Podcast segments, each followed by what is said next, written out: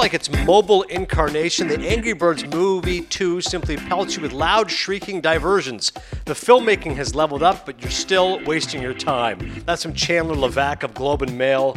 The movie we're reviewing is Angry Birds 2. That review coming up momentarily. Once again, welcome as always to Cinephile. Appreciate your support. Appreciate you checking us out. We've also got a very special guest, Jacob Estes. He's the director of a new film called Don't Let Go, starring uh, David Oyelowo, Mykelti Williamson, and uh, it's an excellent crime thriller. I look forward to talking to Jacob not only about this film, but some of his other work as well. So, all that more coming up. And speaking of the fact it's a crime film for Mount Rushmore, Joe and I are going to talk about our favorite crime films of all time. It's a pretty uh, tough list to get through all of them, but that's what we're going to attempt to do.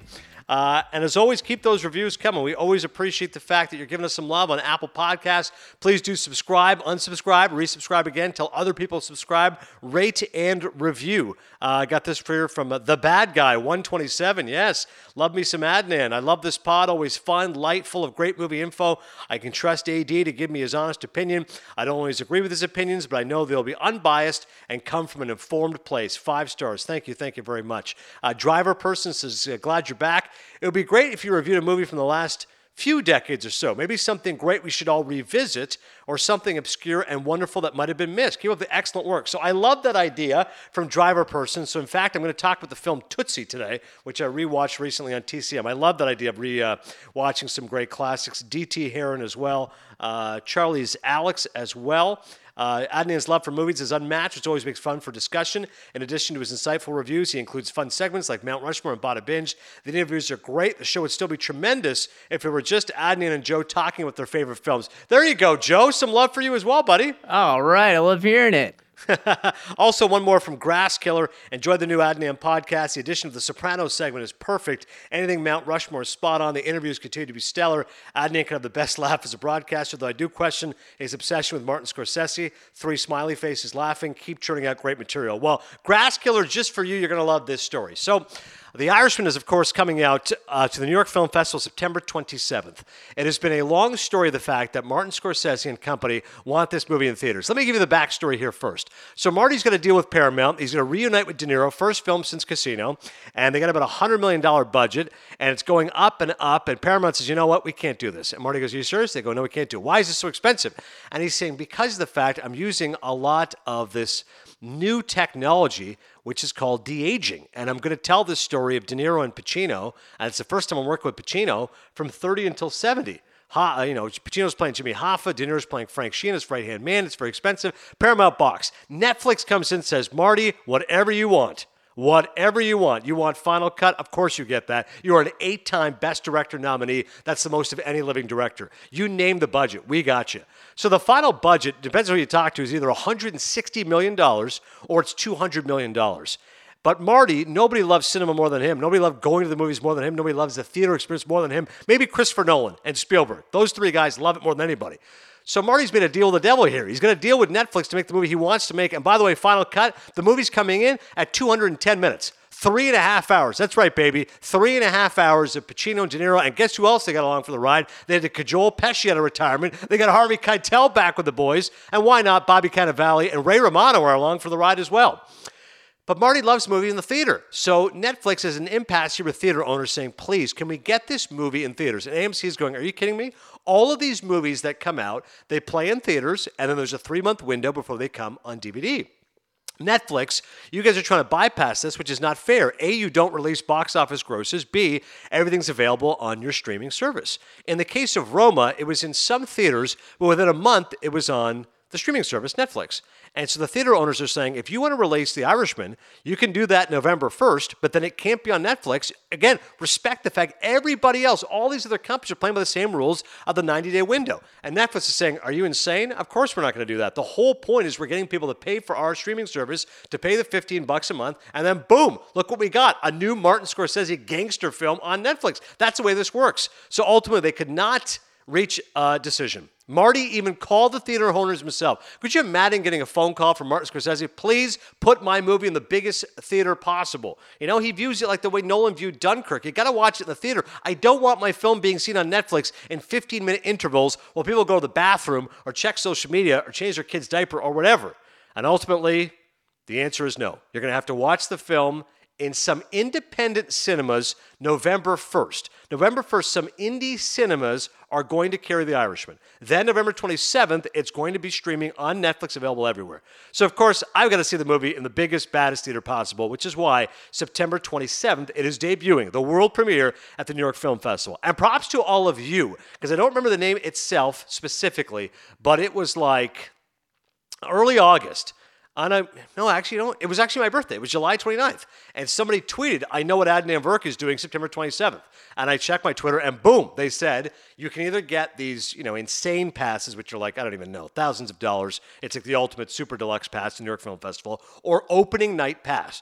So within seconds, of course, I'm online. I got my credit card. Boom, let's go. Opening night pass is you get tickets guaranteed for opening night plus 10 other tickets to films at the New York Film Festival, which is taking place September 27th to October 6th.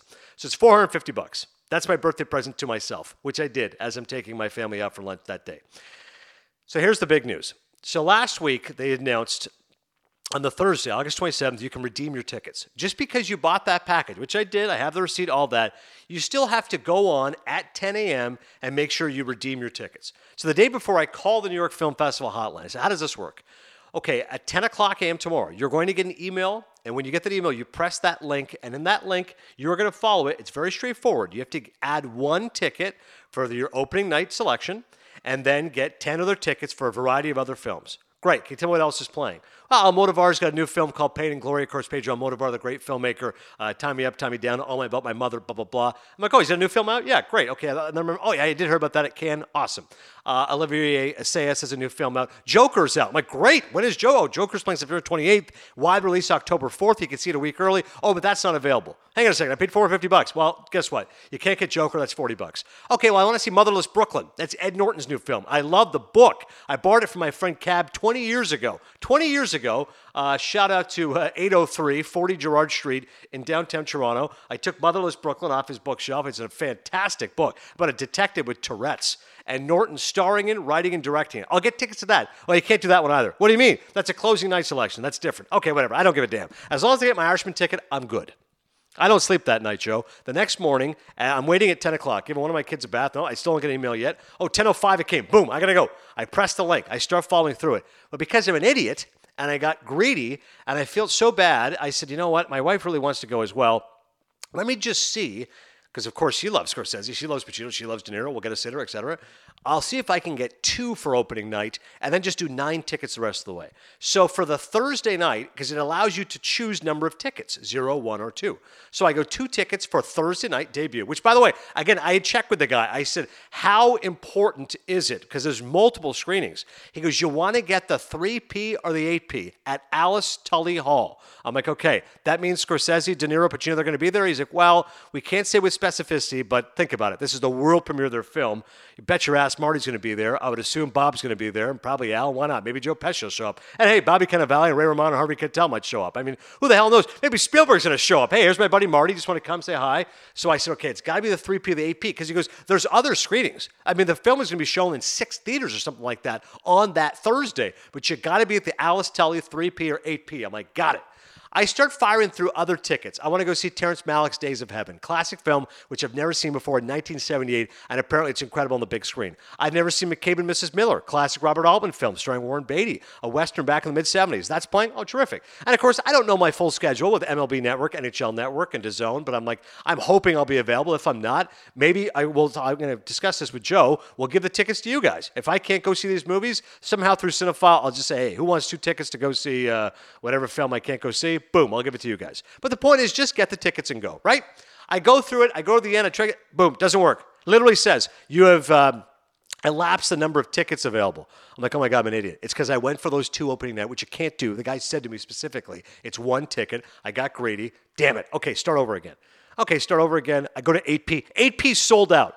Joe, I got the link at 10.07. I did it at 10.08 at 10:11. The 8P is gone, and I'm thinking, oh my God, this is the black tie event, premier event, Marty Albom, and it's already gone. All the tickets gone. Okay, now I better get that 3P. I start going through it to get the 3P. Again, I pick, and now I do it properly this time. Okay, I'm not an idiot. One ticket for 3P, and then 10 other tickets. And how about this? The other advice the guy gave me, which is a great bit of advice. I said, listen, my wife loves this movie more than anybody. She's just like me. He goes, here's good news for you. The next day, the next day on the Saturday, Sorry, I keep saying Thursday. I'm an idiot. Friday night, the movie's premiering, September 27th. September 28th at noon, The Irishman is playing. Of your 10 remaining tickets, you can use two tickets there. Perfect. We'll get a sitter. We can go get two tickets there. Even better, at 4.15 on the Saturday, I say, what is this? It just says uh, on directing colon Martin Scorsese. I don't know if it's a new direct uh, documentary about Marty, but whatever it is, I'm like, I'll get that too.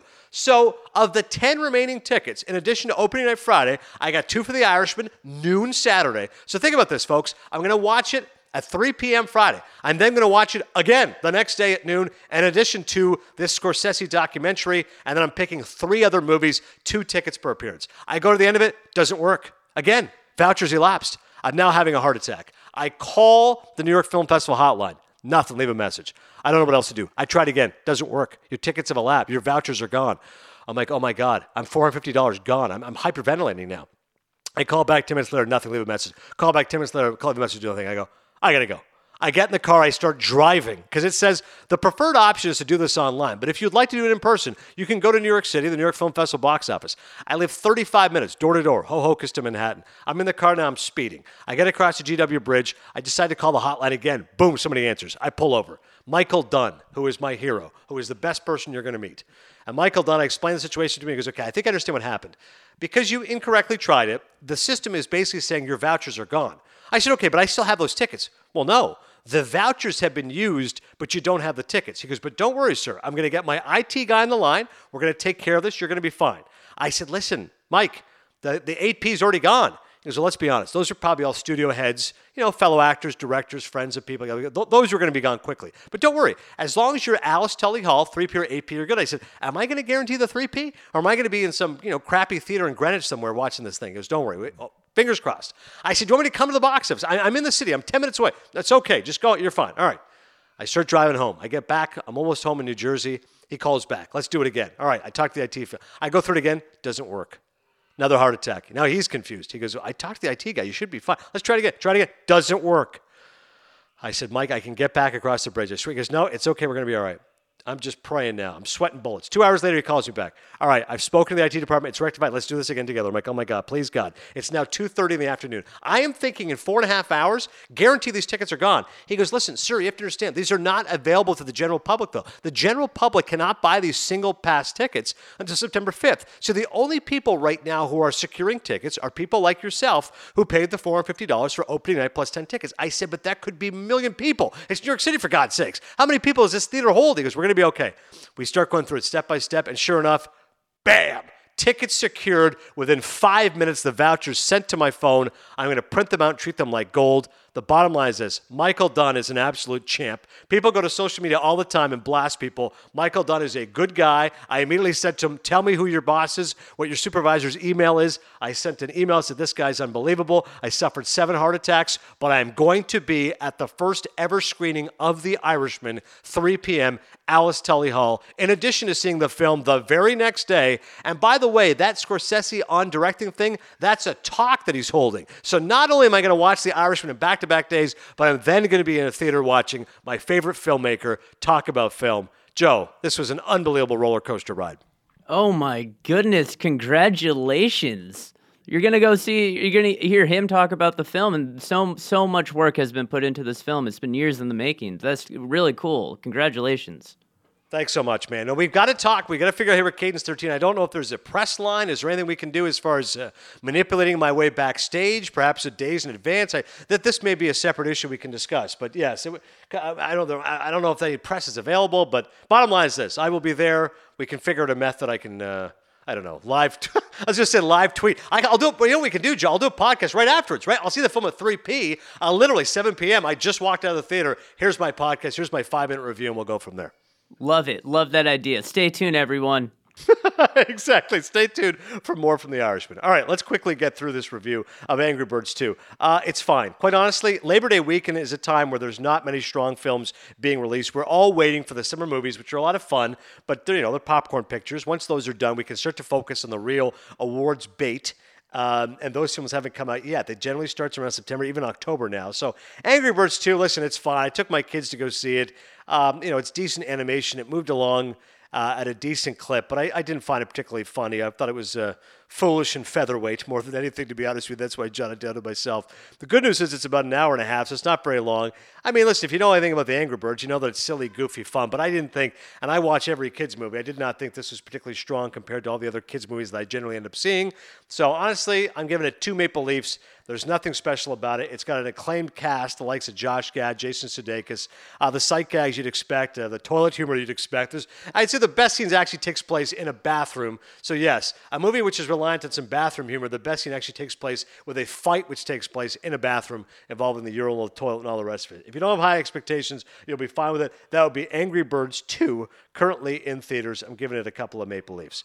Um, as far as movies to focus on uh, in the weeks ahead. I mentioned Motherless Brooklyn. I came in for that. Plus, the Venice Film Festival is going on right now. Obviously, I'm not there, nor is Joe. One day we'll get in the gondola and experience it. From now, uh, we'll talk more about the Venice Film Festival and what those movies are like uh, next week on Cinephile uh, once I'm able to read some reviews and see what some of the critics are saying about those films. In the meantime, some entertainment news. Alex Trebek is back to work at Jeopardy. He's done with chemotherapy. That is incredible news. The great Canadian is back doing what he does best. Uh, he's on set taping the 36th season of the beloved trivia show. He said, It's another day at the office for me, an exciting day because so many great things have been happening. Uh, Trebek, who revealed in March he has been diagnosed with stage four pancreatic cancer, has completed his cancer treatments. I've gone through a lot of chemotherapy, and thankfully that is now over. I'm on the mend, and that is all I can hope for right now. Back in May, Trebek said he was in near remission. He never took a break from his hosting duties during treatment. Now he's back for yet another season of the long running show. Jeopardy begins airing its 36th season this fall. No bigger fan than my man Dan Stanzik, my good buddy and former producer of Cinephile. And shout out to Jim Stanzik, his brother, who is still devoted and subscribing to Cinephile. Many, many thanks. Uh, I appreciate all those still watch, uh, still listening and supporting the pod, like the great Jim Stanzik. Also, how about this, kids? You can take a college ca- class with Matthew McConaughey. University of Texas at Austin announced last week it has appointed Matthew McConaughey as a professor at the Moody College of Communication, beginning with the fall 2019 semester. Between roles voicing a beetle in Kubo and the Two Strings and battling Idris Elba in The Dark Tower, it turns out McConaughey has found time to serve as a visiting instructor in the school's radio, television, and film department since 2015, having developed and co taught a class on film production with faculty member and director Scott Rice. The class has studied some of McConaughey's own works. It's a class I wish I could have taken when I was in film school, said McConaughey, who earned his film degree in 93. A likable actor is, to no surprise, also a highly likable professor, having earned respect among college leadership for his personal investment in student success and having an infection passion for teaching. Per IndieWire, McConaughey has earned a perfect score on Rate My Professor, albeit from only two reviews, which have classified him as inspirational and hilarious. McConaughey as professor. How much would you pay for this, Joe? I would pay all of my college tuition for this class only. I would love to take this class, and even though I'm, I assume he takes it very seriously. I just really hope he's just telling anecdotes the entire time from out through his career, like classic late night talk show style. Right. Look at how much weight I lost for Dallas Buyers Club. Then I didn't eat for a week. Okay. Then I then then I was with DiCaprio and Wolf of Wall Street. And here's how we came up with the whole mm-hmm, Mm-hmm. Which apparently is his own uh, acting. He does that himself, by the way. Apparently, Scorsese and DiCaprio saw him doing that on set. I said, we got to put that in the movie. That was one of the funniest parts of the film. Uh, lastly, Valerie Harper, who played Rhoda Morgenstern, the brash Bronx accented sidekick to the Mary Richards character on The Mary Tyler Moore Show, went on to top line spinoff Rhoda, passing away after being diagnosed with lung and brain cancer in 2009. She was 80 years of age. Harper won four Emmys for the two hugely popular 1970s shows, performed on the stage and big screen, as well as appearing on dozens of other series. Uh, though she was diagnosed with cancer 10 years ago, she continued working and competed on Dancing with the Stars in late 2013. Sad news there as far as Valerie Harper, certainly an actress that many people loved. And um, honestly, you can appreciate her work not only the Mary Tyler Moore Show, but those other films as well. It's now time for our special guest.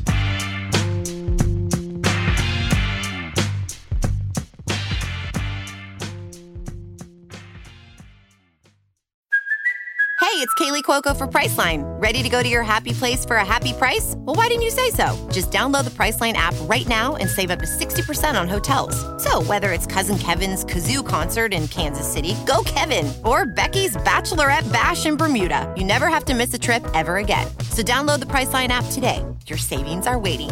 Go to your happy place for a happy price. Go to your happy price, Priceline.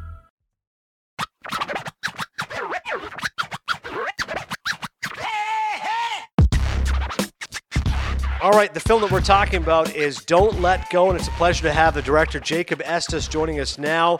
Uh, Jacob, thank you so much for the time. Thanks for joining us today on Cinephile. Oh, my pleasure. Thanks for having me terrific film. I was so happy I got to see it, and uh, it's one of those that hits the ground running and never lets up. And I, I often think about one of the, theories I heard in film school, which is that you've got 10 minutes to get the audience hooked. And in your case, um, you clearly don't waste any time. For those unaware of the storyline, I'll give a little bit. I don't want to give too much, but Detective Jack Radcliffe gets a shocking phone call from his recently murdered niece Ashley. Working together across time, they race to solve the crime before it can happen. How did you, did you first come up with this theory of having a murder which is the fulcrum upon which the entire plot resonates, and yet you've got this whole time travel, or you could say uh, shifting time continuum, affecting the entire story?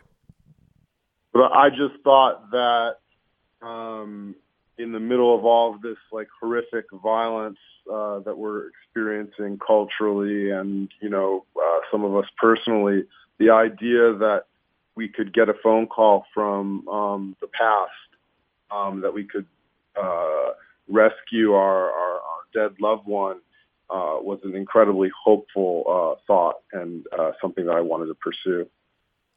Uh, the film premiered at Sundance, and uh, obviously you've had time to kind of look at it since then. How does that um, affect you, Jacob, if at all? Once it's actually screened, do you make edits? Do you look at different things, or do you say, you know what, this is the film as it was intended, and um, I'll just uh, write it out the way it is?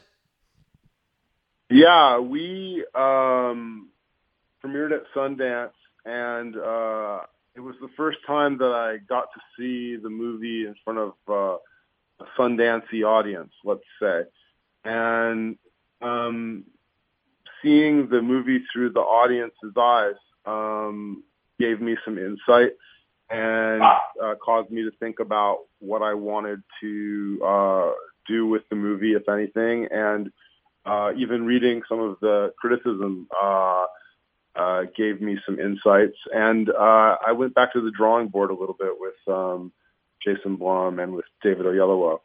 Uh, and we pulled out uh, the first cut that I ever did as a movie and examined, you know, what I loved about that and um, uh, sort of surgically transplanted some of those um, things that I was initially in love with back into the, the movie that is now in theaters. Well, uh, good for you for at least saying, you know what, I, I want to at least see what others are doing and see. Um, I, I, appreciate what others take in stock because listen, the entire effort I'm sure is collaborative. Listen, you did an enormous amount of effort with this in terms of uh, putting all the pieces together. But credit to you for at least. Um, you know, adjusting it and making some moves, which I'm sure you're doing the entire time. And in many ways, I look at the whole shifting of it. It made me think of Memento, which is a film I adore, Christopher Nolan's film way back when. Did you uh, draw any ambition yep. or complexity from that film at all? I I'm a big fan of Memento, and I I don't like to compare my movie to Memento because that's you know like comparing my movie to Lawrence of Arabia or something like that, you know. Um, but when I when I uh, did um, uh, when I wrote the script and I thought about what sort of the comps were, uh, Memento definitely popped up on on you know in my mind, and we uh, went and screened it and looked at it and examined it, and uh, along with a number of other movies. Well, it's funny. I also think when I think of time travel, of course, I think of Back to the Future and, uh, and Back to the Future Two. Doc tells Marty, "Our only chance to repair the yeah. present is the past," which is actually accurate yeah. in your story as well. Well, actually, I just sat and watched uh, Bill and Ted's Excellent Adventure with my nine-year-old son uh, last night, and he was asking me all kinds of questions about the timeline continuum and whether it was plausible or not. Oh, that's funny. I'm glad you get to share that moment with him. Uh, David Oyelowo is a terrific actor, and I really uh, liked his performance in this film, Jacob, because you know in other films, listen, he was he played Dr. King, obviously, and in Selma, and he's um, an actor of quite some dignity. But I like the fact here he gets stretched a little bit. You know, this is like a, a true action movie, crime thriller. You kind of get to see him running around and racing against time. And uh, what was it like working with Oyelowo? Well, David is an incredible partner, and right from the get-go, uh, when you first read the script and wanted to sit down and meet, we started to have a, a deeply honest conversation, both about his career and my career, and his ambitions and my ambitions, and the uh, value of the script. And um, we, uh, the script wasn't necessarily written for for uh, a person who looked like David. It was set on a farm in a in a, a white community uh, in the Midwest. Um, so to reimagine the movie around David meant to sort of dive deeply into a, a, different kind of family and a different kind of culture, um, and and we did that together, and it was a wonderful process. Um, he he uh, he and I uh, both uh, went to the LAPD and found him a uh, police officer, a LAPD detective who he could shadow, and he spent weeks shadowing that person and sending me recordings of that person's voice, and then he transformed his own voice to match that voice quite effectively. Uh, so this is a deeply committed actor uh, who's incredibly passionate about the work he does, and and uh, uh, when you have a partner like that, you just thank your lucky stars. Yeah, Manohla Dargis is a great film critic in the New York Times, and she gave your film a positive review. She said of Oyelowo, with his natural gravity and grounded physicality, he's one of those screen performers who can hold the frame simply by holding still. That's a real compliment to his kind of acting, isn't it? It is, um, and I think it also, you know, sort of speaks to what's in the movie, right? Uh, he has some, even when he's holding still, there's some action or some intention that's, you know, uh, bubbling inside of his mind, and and and you can read it on his face. He, he's available. Um, he's emotionally available, uh, as he is in life. He is as an actor. Yeah, it's a terrific cast. Uh, we're talking right now Jacob Estes. The film is called Don't Let Go. Make sure you check it out. It's available in theaters right now. Good cast here. You also got Mykelti Williamson. Of course, people remember him from Forrest Gump, uh, Heat, many other films. Brian Tyree Henry. He was great in uh, If Beale Street Could Talk. Alfred Molina, an actor I always like seeing pop up. And Storm Reid playing the girl, Ashley. Where did you cast her? I thought she was um, very uh, self aware and uh, really in the moment. I really liked her performance a lot. Yeah, Storm is an amazing actor. Uh, we uh, decided to go really wide and look uh, all over the place for the person who would play opposite David, um, because it's been my experience from making another movie where there were a lot of kid actors, Mean Creek, uh, that you know it's not necessarily about the acting experience that a kid has; it's about their experience that they have, uh, and uh, so I didn't necessarily think we had to cast somebody who had starred in A Wrinkle in Time or not. Um, but then uh, Storm came in and auditioned, and it was just unbelievably evident that she had emotional maturity. She was an incredible actor, uh, and uh, she made herself available to go do a chemistry read with uh, David at his house uh, which basically means you know you, you get an opportunity to preview uh, what it would be like to to make a movie with these two people. Um, and by the end of that chemistry read, uh, my casting director was there with a video camera filming it, and she was crying. And I looked at her, and I sort of knew right then and there that we had found our our person. And um, and as soon as Storm left the room, David sort of lunged at me and she, he said, "You know, you realize that we're casting her?" And, and I and I said yes, uh, because uh, it was just one of these things you, you you couldn't walk away from. Yeah, that's awesome when you're able to catch uh, the magic in the casting like that. Um, how tough is it? Listen, I, I think you did a really good job of uh, stretching the dollar here, but I can imagine it is this is a low budget film, relatively speaking, and you're able to maximize it by being creative and being smart. How much of a challenge was it in terms of budget and just the way that uh, filmmaking has changed now? You know, it seems like either you get a really small budget, you're getting $100 million to make a X Men movie, and then people are going and using streaming services as well and doing limited series, etc. In terms of the budgetary concerns and constraints, how was it uh, to manage? Well, first of all, I come from making uh, really low budget movies and stretching out uh, the dollar as much as humanly possible. My first movie, Mean Creek, we shot with kids on a river, you know, in a boat. Uh, and those are like three things that you're not supposed to be able to do uh, at, at a low budget, but we figured out a way to do it then. So we went into the process um, confident that we could stretch uh, you know, our small budget uh, in LA. Um, and I had the same cinematographer who I had a shorthand with, Sharone Meir, who had also shot Whiplash for Blumhouse, uh, and they trusted him.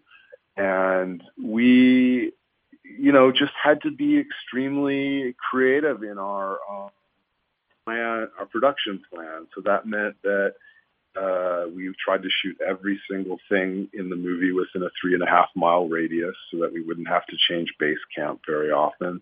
That meant that if we went to, say, uh, uh, uh, an underpass uh, to shoot the opening shot of the movie, as we did, that we try to find like six other things to do in that block, you know, the day of and the night of.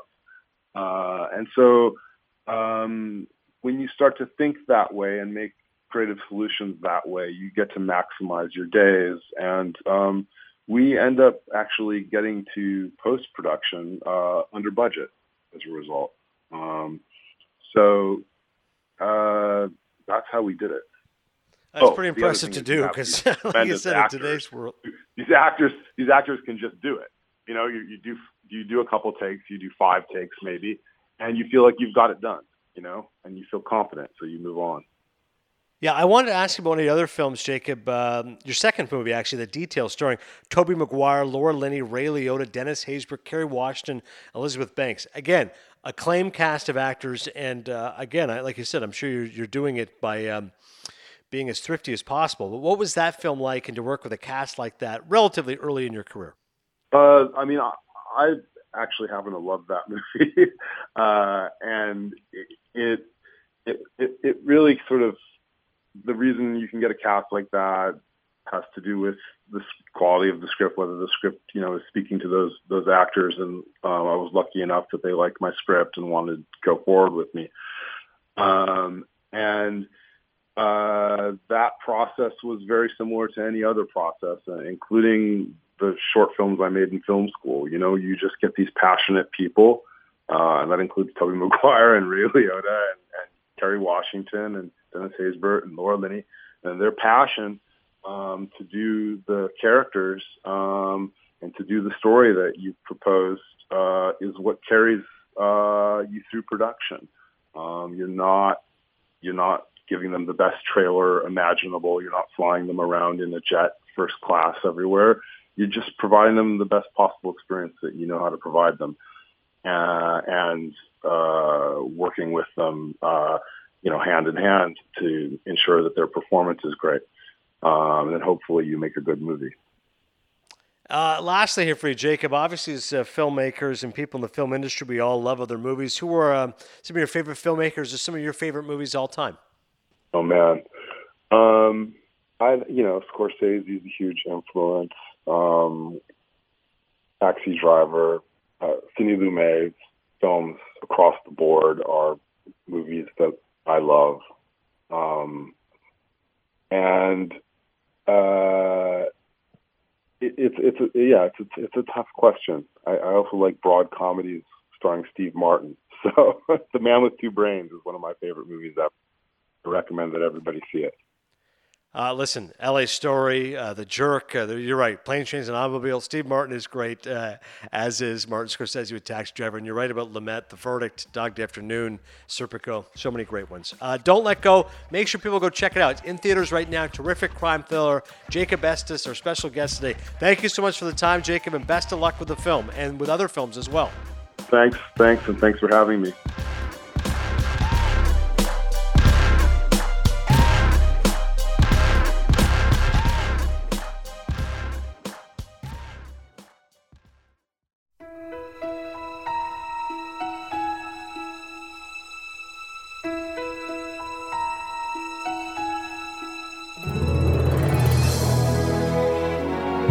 Rushmore.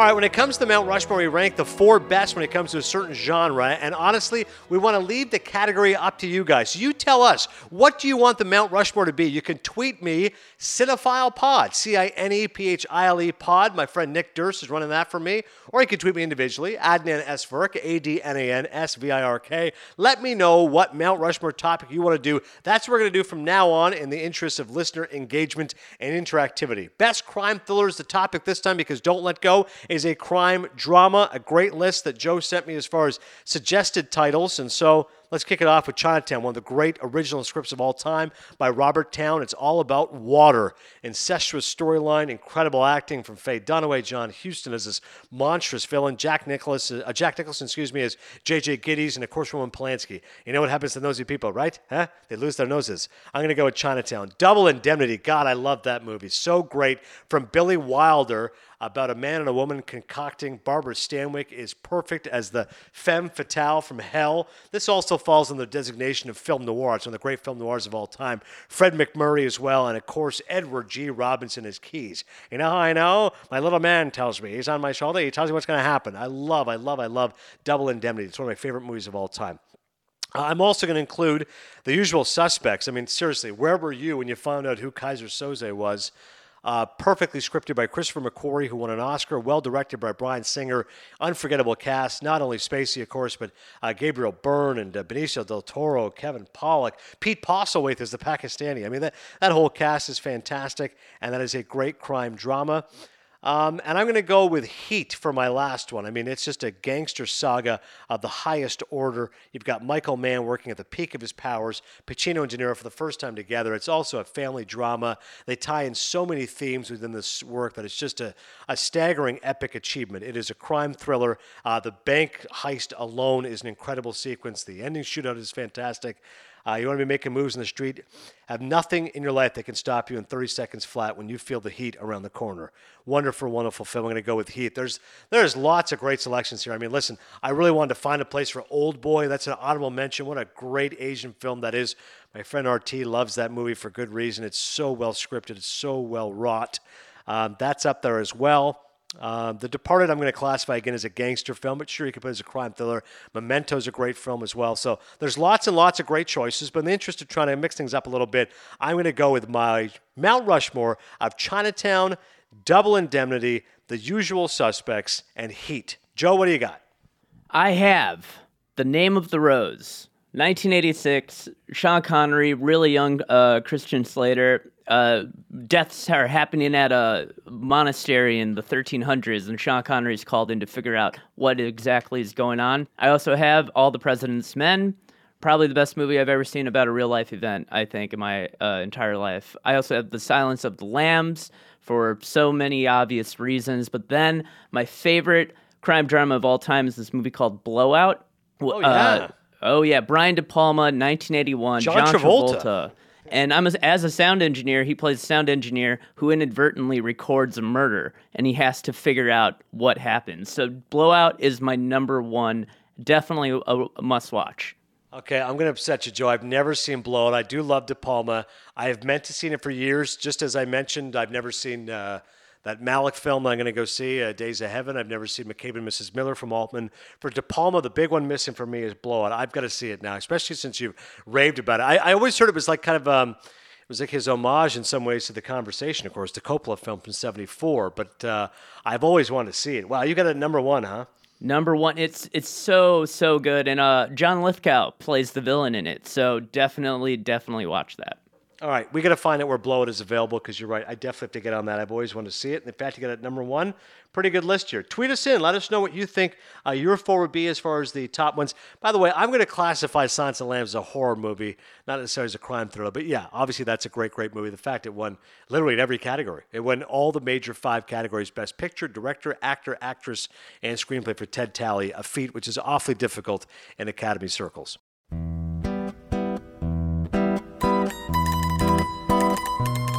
The Bada Binge.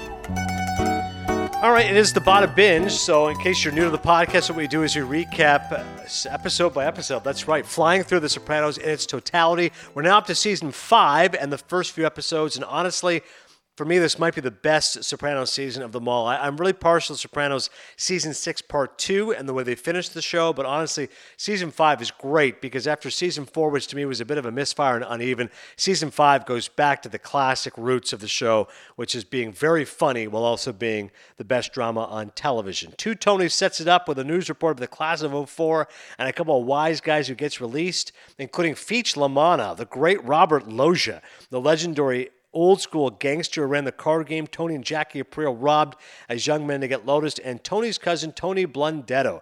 Steve Buscemi now becomes a part of the crew, as does New York captain Phil Leotardo, played by Frank Vincent. A Scorsese regular, of course, you know him from Goodfellas and Raging Bull and Casino, and now he's in the show. Feech makes an instant impression writes Alan Sepinwall and Matt Zoller Seitz their great book, The Soprano Sessions. Make sure you check it out. Feech makes an instant impression, strutting on the kitchen of Uncle Junior in an undershirt, with Loggia snarling out every insult and old story at the top of his lungs. Angelo is a more low key introduction, explaining at a country club lunch with Tony, Johnny, and Carmine, he and Tony B were close friends in prison. Also, Tony, influenced by the Barbra Streisand Nick Nolte film The Prince of Tides, at Valentina's apartment convinces him to fully act on his feelings he's had for years. So he hits on Dr. Melfi, and she declines politely even after he sends her flowers and asks her for dinner. Melfi's response You're not a truthful person. You're not respectful of women. You're not really respectful of people. You take what you want from them by force or the threat of force. I couldn't live like that. I couldn't bear witness to violence. Wow, take that, Tony. You know that Dr. Melfi's not going to take that. Episode two is Rat Pack. This further um, illuminates the relationship between Tony B the wonderfully low key Steve Buscemi, and James Gandolfini's Tony Soprano. Basically, what you know about Tony B, and it's an understated introduction, he's a big ball breaker. Makes fun of Artie for going bald. Uh, the sensitive Tony can't help but feeling mocked by Tony B's impression of Jackie Gleason's old Reginald Van Gleason, the third character. Boy, are you fat. It's only when the two Tonys are in the Satriali's parking lot, Tony, Uncle Joni getting high handed about being the boss, that we get a hint of the dangerous man Tony B once was. You're crowding B, Tony B says. But despite the insistence of Uncle Junior that all class of 04 graduates are old rats on a new ship, Blundetto wants to do his own course. That's right, he wants to be a massage therapist. He does not want to get back into the family racket. This episode's also very strong, showing what's happening with Adriana. Um, now she really realizes that she's in trouble and she's starting to get more information dealing with guilt. She's got a movie night with the mob wives where the mention of uh, Angie Bopp and Sarah illustrates how despised both informants and their wives become. On the verge of confessing her sins, I'm not what you think I am. I don't know what to do. She instead flees in tears more than ever. But honestly, just as you're getting sympathetic towards Adriana, you realize the fact that she's just like the mobsters with whom she fraternizes. She exploits her FBI connection to rat Tina out for a scam she and her father are running through her job. Tina was on no one's radar at the bureau, but she's upset that her best friend is flirting with Christopher. Actually, should be more clearly, Christopher is flirting with her. Um, by the way, in a nice touch, Carmel and the others are forced to stare at the FBI warning about piracy before they can perform deep analysis on Citizen Kane. Adriana says, So it was a sled, huh? He should have told somebody. That's their analysis of one of the greatest films of all time. Uh, also, episode three, Where's Johnny? You get to hear about Mike, uh, Uncle Junior. Uh, he's bloviating about the past and what Angie Dickinson looked like. But you also get more insults now uh, between Tony B and uh, Tony Soprano. Junior's dementia, by the way, is getting much worse, and now they realize this is becoming a real problem. Junior's neurologist tells Tony how serious the condition is. Tony relents, goes to the house in Belleville to find Junior's mind, largely returning to the present. Uh, this allows Tony to address what he sees as the worst part of this whole incident the fact that Junior always brings up the stuff that Tony hates. He brings up all the mean stuff. Even Tony says, Why is it got to be something mean? Why can't you repeat something good? I mean, don't you love me? It's actually one of the most tender moments you see from James Gandolfini as Tony Soprano. He's literally asking his uncle, Why do you got to be so mean to me? Why do you got to be so harsh? Why can't you focus on the times you always played catch?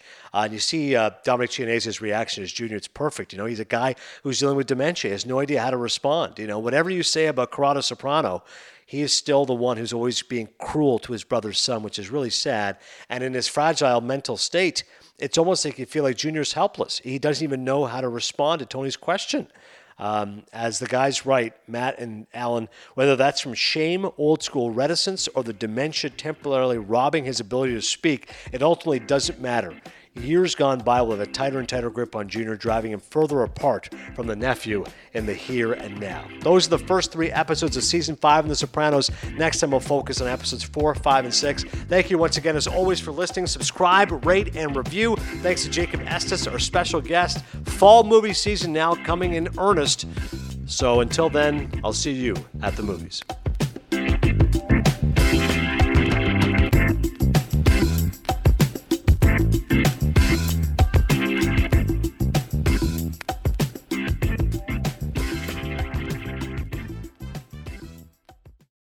This is the story of the one.